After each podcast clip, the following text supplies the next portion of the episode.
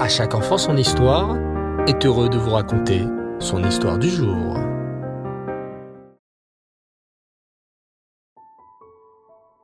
Bonsoir les enfants et Reftov, j'espère que vous allez bien.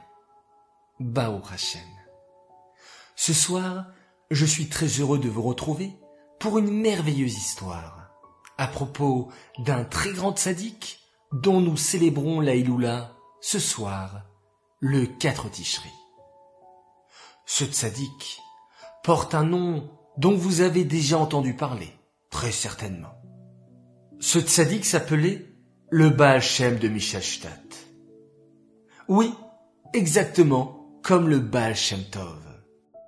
En vérité, le Baal Shem de Michelstadt a vécu en Allemagne. Son vrai prénom était Rabbi Tzrakari Zeki. Mais on l'appelait le Baal Shem de Michelstadt, car il était très connu pour les nombreux miracles qu'il accomplit au cours de sa vie. Son propre père, Rabbi Matityahu, était lui aussi connu comme un grand sadique. Mieux encore, le Baal Shem de Michelstadt avait pour ancêtre le célèbre Rashi et le roi David. Depuis tout petit, le Baal Shem de Michelstadt montra un très grand amour de la Torah et une vive intelligence. À l'âge de huit ans à peine, les professeurs, les morim de la ville, disaient sur lui qu'il connaissait encore plus de Torah qu'eux.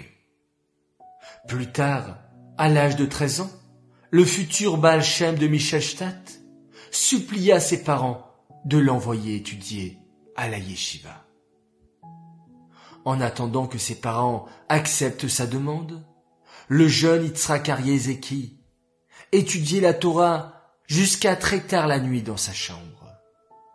Bien souvent, c'est sa maman qui devait venir éteindre la bougie avec laquelle il s'éclairait pour étudier, afin qu'il puisse dormir quelques heures. Mais le petit Tzrakari Zekil ne comptait pas les heures pour Hachem. Après une nuit passée à étudier la Torah, il se levait très tôt le matin pour aller prier à la choule. On raconte que le duc de Michelstadt en personne convoqua le jeune Itzrakari.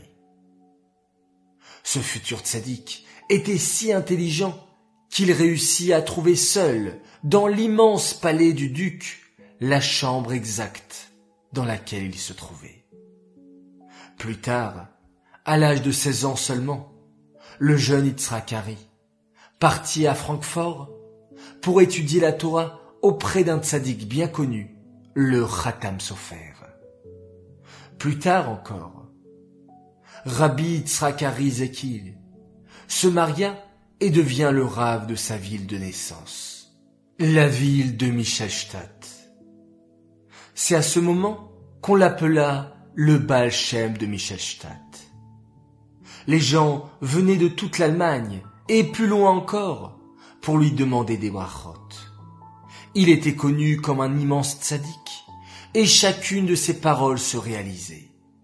Sa maison était toujours ouverte et il s'occupait personnellement de servir de la viande, du vin, du pain, des fruits et des légumes à tous ceux qui passaient dans sa maison.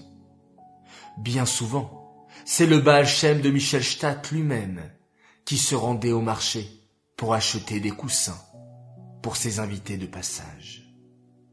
Le Baal Shem de Michelstadt dit d'ailleurs une phrase très célèbre qu'on se doit de toujours retenir on ne doit jamais dire sur un pauvre Je ne m'en occupe pas, car Hachem s'occupera de ce pauvre.